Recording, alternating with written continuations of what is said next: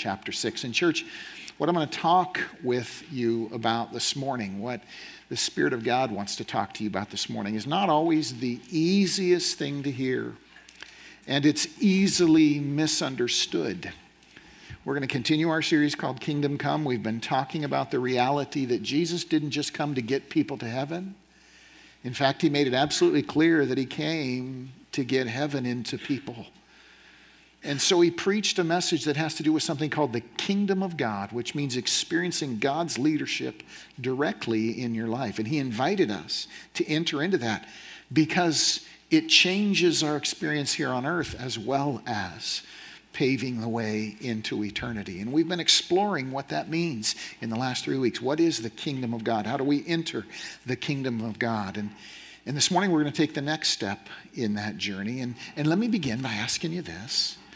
Here's a sensitive question for a serious moment, um, maybe around your kitchen table if we were sitting together and had time to talk.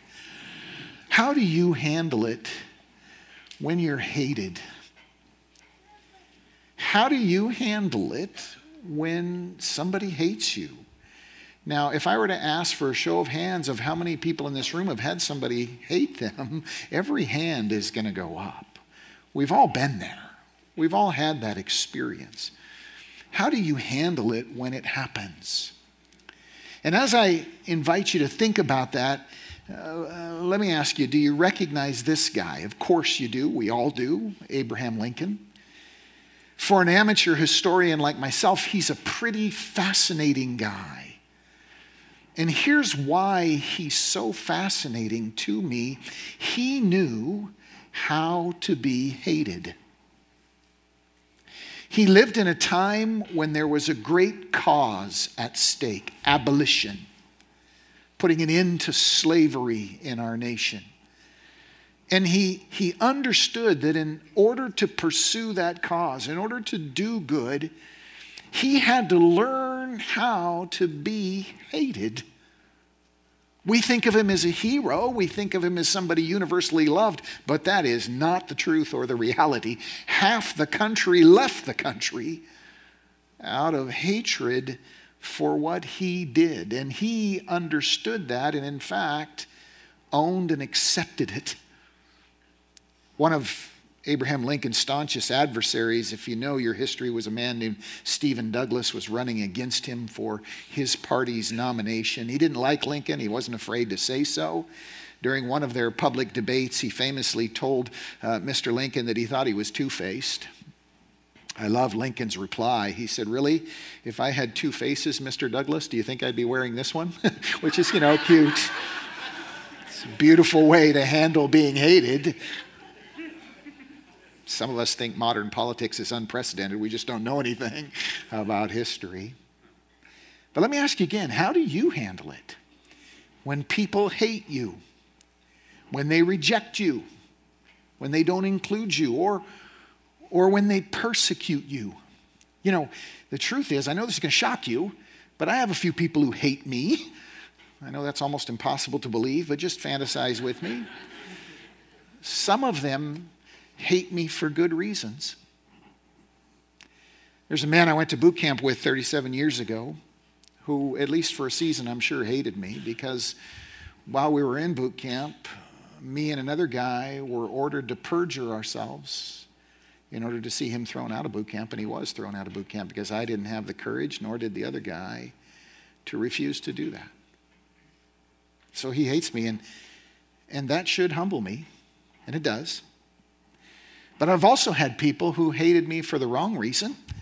I remember a weekend when I was home on recruiting duty wearing my uniform at an intersection in downtown Eugene, Oregon. Some guys pulled up and shouted a lot of ugly stuff at us about the military, and then I was spit on. So I've had that experience. It's not one I would recommend, but I've experienced it. Been hated for the right reason. I remember going in and my drill instructor saying, Well, it's their right to express themselves that you protect and defend. Talk about a grown up moment. Sometimes we find ourselves hated for, you know, honest mistakes or, or misunderstandings or, or maybe just for the color of our skin or the country we were born in. That sort of thing's inevitable. has more to do with other people's issues than ours. And this is why the scripture says to us very carefully in Romans chapter 12, verse 18 if it's possible, as far as it depends on you, live at peace with everyone.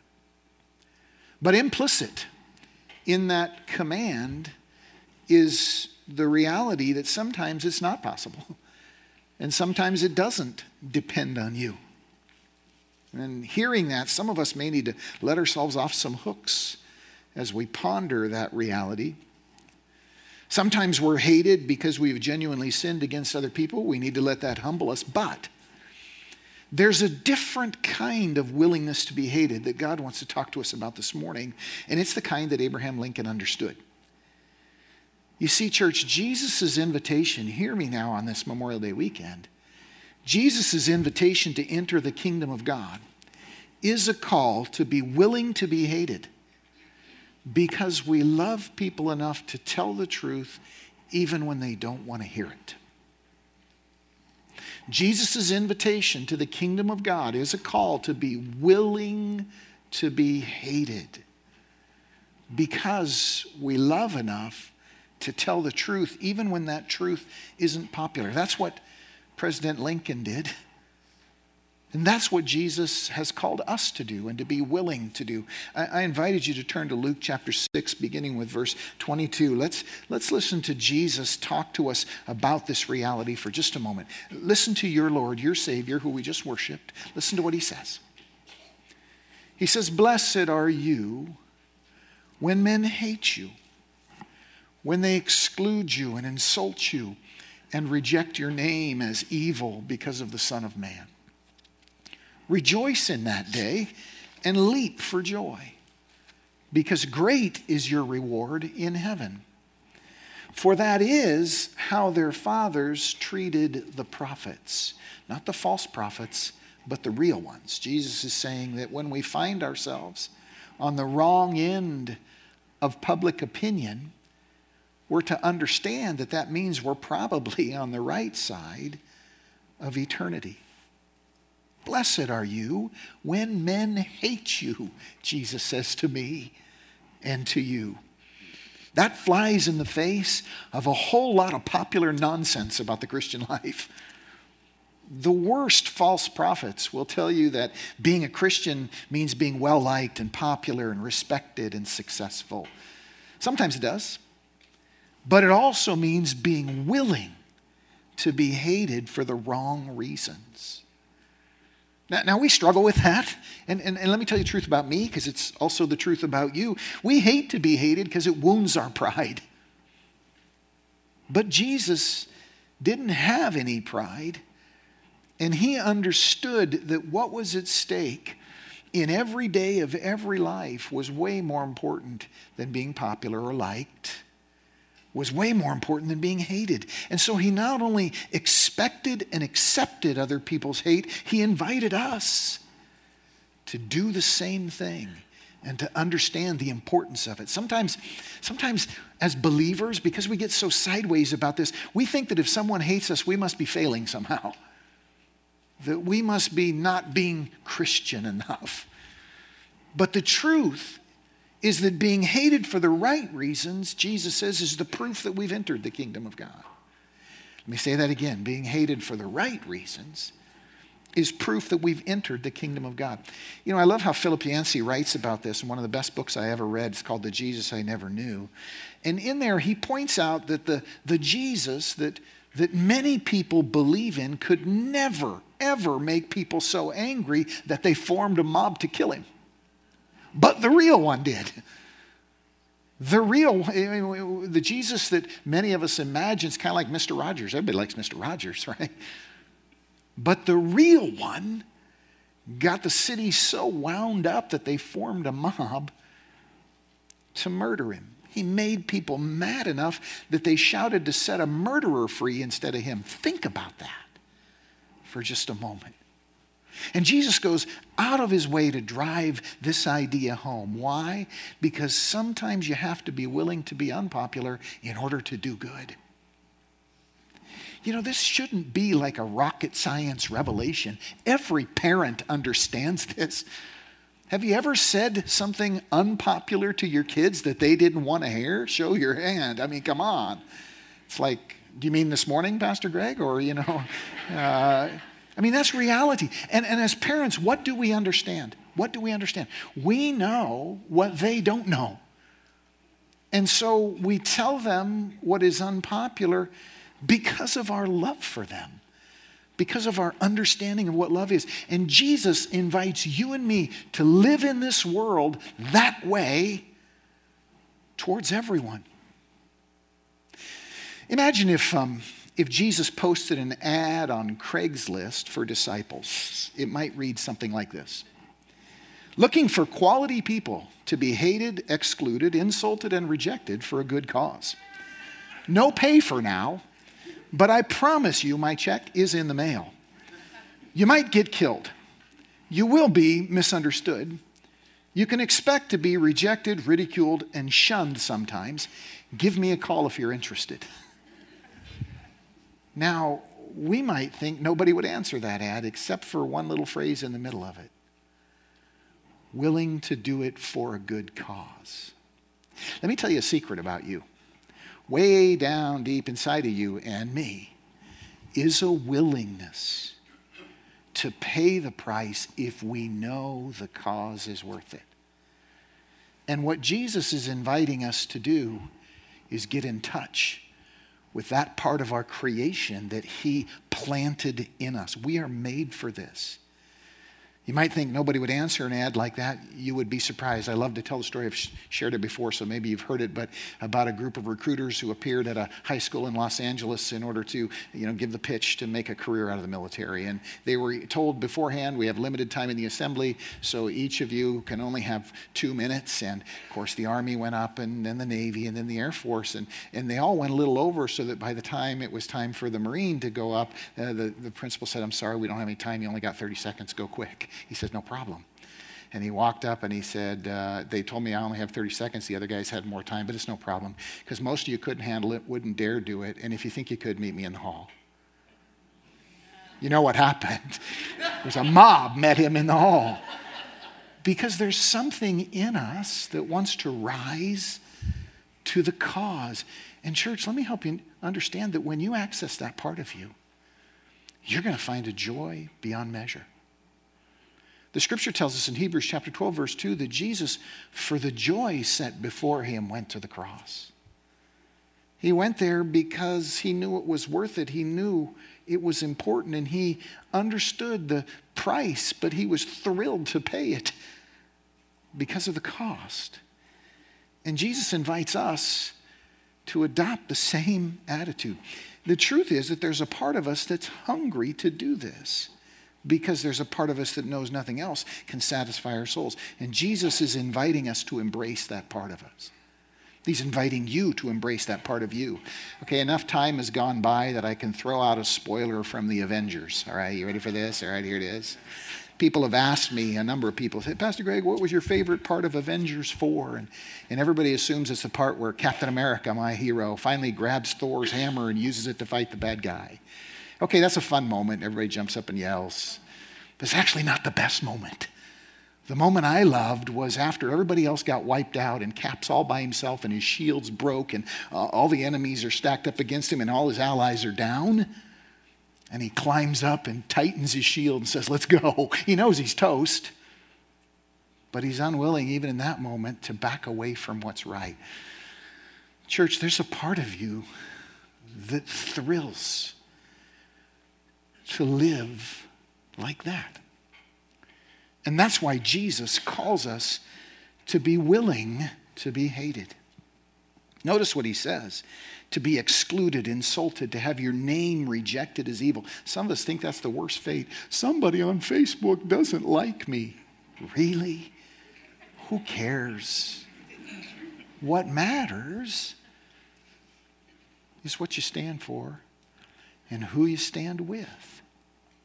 Jesus experienced all those things in spades. We should expect to as well. And, and he throws a line in there. He says, For that is how their fathers treated the prophets.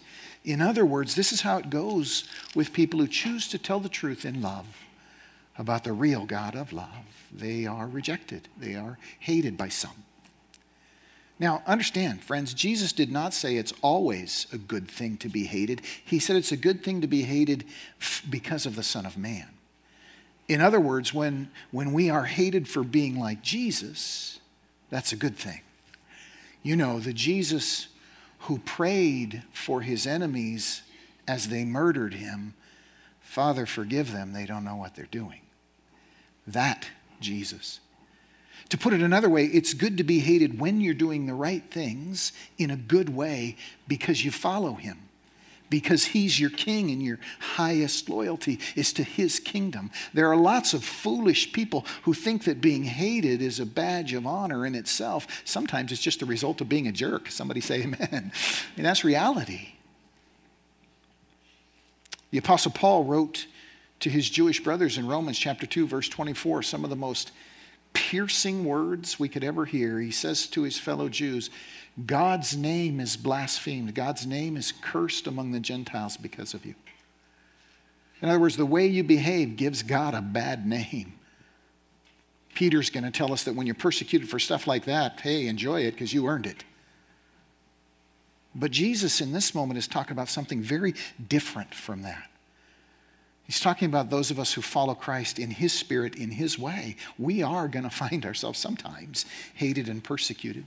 I love what Mark Twain said, describing someone who was religious but not Christ like. He said, He was a good man in the worst sense of the word. being hated for that, there's no reward. But being hated for being a follower, now that's a different thing. And Jesus calls me and you to understand that there is a time to be hated. So, when is that? And why is that? Let's take a moment and talk about that. The answer is whenever the truth about who God is is at stake, we must be willing to be hated because His truth is His expression of love. Think again of the parent image. A Father God's truth is the expression of His love, even when childish human beings don't like it.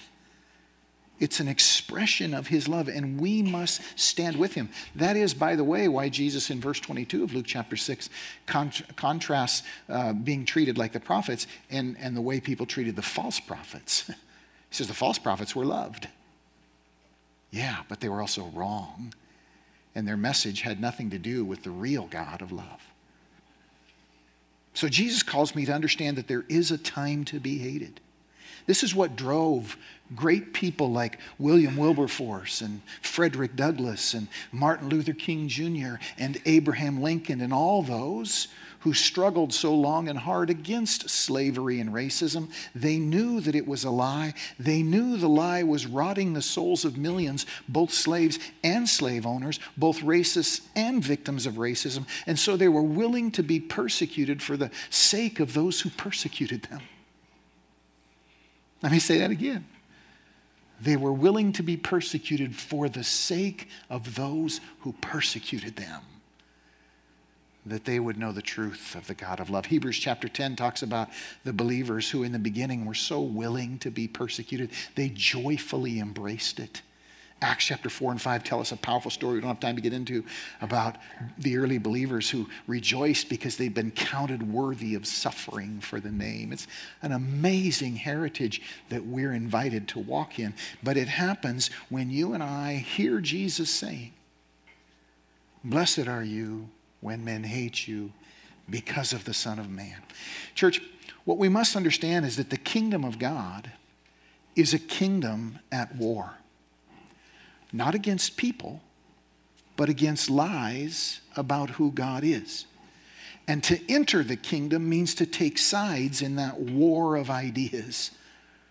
Ephesians chapter 6 verse 12 tells us our struggle is not against flesh and blood, but against the rulers, the authorities, the powers of this dark world and the spiritual forces of evil in the heavenly realms. In other words, the kingdom of God doesn't fight against people. We fight for people. And we do that by insisting on God's truth in the spirit of Christ. This is why Paul tells us in 2 Corinthians chapter 10, though we live in the world, we do not wage war as the world does. We don't believe that we can bomb our enemies out of existence. The weapons we fight with are not the weapons of this world. We demolish arguments and every pretension that sets itself up against the knowledge of God, of who He is. And we take captive every thought to make it obedient to Christ. Let me put this another way to enter the kingdom of God means to take sides in the war of ideas over who the Father is. And specifically, it means to take Jesus aside and stand with him with a willingness to suffer like he did, because we know that nothing less than the truth about God will help people. Can I say that again? Nothing less than the truth about who God is will help people. Another of our presidents, Woodrow Wilson, expressed this attitude well. He said, I would rather fail in a cause that will ultimately succeed than succeed in a cause that will ultimately fail. Jesus is inviting us to enter into that kind of cause. Understand, friends, that, that Christ followers under ancient Rome weren't persecuted because they resisted the government physically, they were persecuted because they resisted it philosophically. They insisted that there's a greater kingdom to whom they owed a greater loyalty. Rome was incredibly tolerant in its day. They said you can have whatever religion you want as long as you also have ours. As long as you also say Caesar is Lord. Christians wouldn't do that. They said Jesus is Lord. And that's where the lions and the burning at the stake and the persecution came from. It wasn't because they took up arms, it was because they were unwilling to surrender the truth. And Jesus invites us to walk in that same spirit. This spiritual warfare works itself out in some very practical ways. Let me help you understand just a couple of them. First of all, it means that we belong to our King before we belong to our country.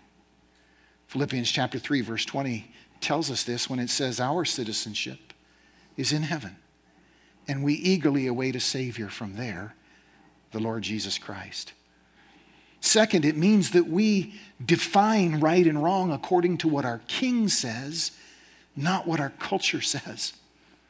The Bible tells us, for example, in 1 Corinthians chapter 6, don't be deceived.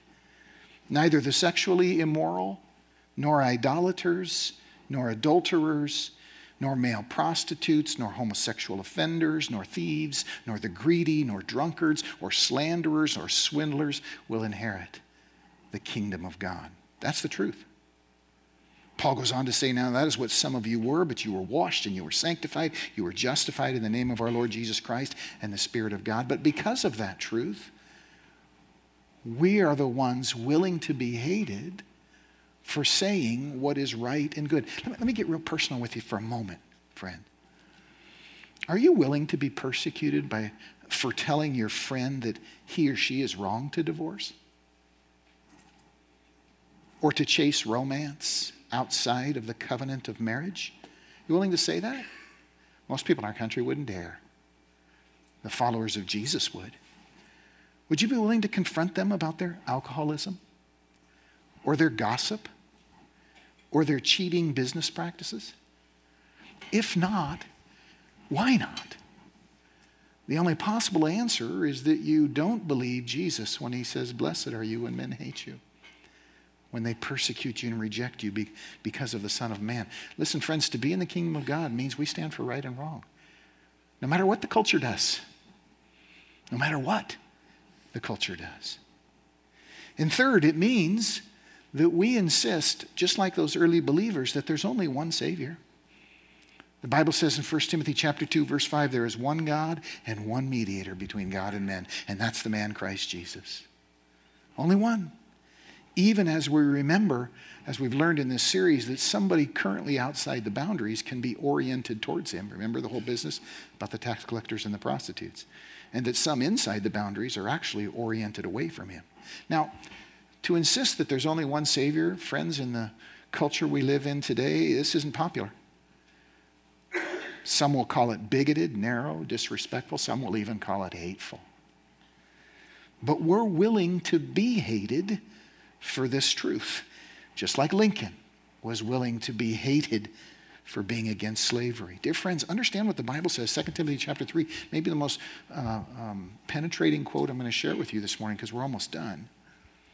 Paul tells Timothy, everyone who wants to live a godly life in Christ Jesus will be persecuted. while evil men and impostors will go from bad to worse, deceiving and being deceived. Can I tell you the truth about me? I don't like conflict. I always want to avoid it in my heart. But I learned a long time ago that if I want to follow Jesus, I need to expect it. I need to be unafraid of it. In fact, I need to be willing to embrace it sometimes. Now, the Bible says that we respond to that hatred in a very specific way. 1 Corinthians chapter 4, verses 12 and 13 tell us when we're cursed, we bless. When we're persecuted, we endure it. When we're slandered, we answer kindly. So there's a certain way we handle it. But what we have to do is be willing to be hated so that we will speak up in love when the time is right. We must be willing to be hated for the right reasons. And so Jesus says in Matthew chapter 5 to you and me You are the salt of the earth. If the salt loses its saltiness, how can it be made salty again? It's a rhetorical question, there's no answer. It's no longer good for anything except to be thrown out and trampled by men. You are the light of the world. A city on a hill can't be hidden. Neither do people put a lamp, uh, light a lamp and put it under a bowl. Instead, they put it on a stand and it gives light to everyone in the house. In other words, don't hide, don't run, don't be a coward. There's too much at stake. Instead, follow King Jesus even when it leads to a cross, because the cross is the door to a resurrection and the means to make the gospel heard. Here's the good news when you live this kind of loyalty to your king, you will lose your fear of persecution. See, here's the amazing thing lots of people, I'm afraid, I don't want people to hate me. I don't, you know what? Once you accept it for the right reasons, once you understand that, that Jesus is calling you to it and you own it, you lose your fear of it. Suddenly it, it doesn't have nearly the power it used to have in your life. Why? Because the joy of sharing his message overcomes it. We think of Abraham Lincoln as the most beloved of people. But on the evening of April 14th, 1865, he entered the Ford Theater in Washington, D.C., as we know, with his wife to watch a play and to enjoy the peace which had only five days earlier been established with the surrender of the Confederacy. But even in that moment, consumed by rage at the president's suggestion that he would give full voting rights to African Americans, John Wilkes Booth swore to murder him. And then he did just that. But here's the question as we close this morning. If Abraham Lincoln were standing here this morning and we asked him if he's willing to do it all over again, I think I know what his answer would be. Would you be willing to trade places with him if you were given the chance? Would you consider it a price worth paying to make that kind of difference? There's a part of you that would, and that's the part of you Jesus is speaking to when he says this to us. The Apostle Paul says, by setting forth the truth plainly, we commend ourselves to every man's conscience in the sight of God. Just reflect on that for a moment. By setting forth the truth plainly, we commend ourselves to every man's conscience in the sight of God. I want to finish with a story, short and simple story. I've shared it before. Bear with me, please. When I was about 10 years old, went shooting with my grandpa. I loved spending time with my grandpa, the most important man in my life when I grew up. He would take me shooting all the time. One time we were out shooting, I was just enjoying it so much, just him and me in the woods Western Oregon all by ourselves for the whole day. And, and in the middle of shooting at one point, I was just so warm and fuzzy, and I, I put my rifle down and I thought to myself, this is awesome. And when I did, I rested my loaded rifle barrel down on my toe.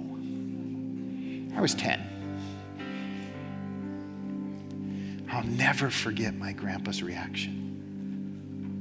He shouted at me. He snatched the rifle out of my hand and he chewed me out worse than he ever chewed me out in my entire life. And we got back into the truck, and without saying a word, he drove me home and dropped me off. I can't tell you how thankful I am for that moment. Because in that moment, I learned that a weapon's not a toy, that it's to be respected, that it's to be treated safely. Now, you and I both know he drove all the way home in mortal terror of what we would have said to grandma if something would have happened to me. All right. But he was willing to cross a boundary most of us are afraid to cross because he loved me, because what was at stake was so important. Jesus calls you and me to be like that in our world. Would you be willing to say to your friend, this divorce is wrong? Would you be willing to say this relationship is wrong? Would you be willing to say what you're doing in your business is wrong? And on and on we could go. Jesus says, Blessed are you, rejoice, for great is your reward in heaven in those moments. And it's the end of the story that matters. Can I invite you to bow your head and close your eyes with me this morning? I wonder if right here and now, the Spirit of your Savior isn't calling your attention to some moment, to some situation in your life, when God is calling you to take a stand. Not to be a jerk, but to firmly and lovingly tell the truth. Understand that when He gives you that invitation, because He wants you to discover the joy that enabled Him to go to the cross and rescue us all. And that there is a reward for being hated that is precious beyond measure. Lord Jesus, this morning we live in a world that, um, you know, is hostile to who you are and what you say. And Lord, yet you came to that world and you went to a cross and you prayed for those who murdered you. God, give us the faith, the courage, the love to be willing to do the same, that we might live in the kingdom of God. We pray for that. We thank you for confronting us this morning as we go out into this Memorial Day, Lord. Let it be with an awareness that we too are called to sacrifice for the good of those around us. We pray for that. We ask it in Jesus' name. Amen. Amen. Would you stand with me, church?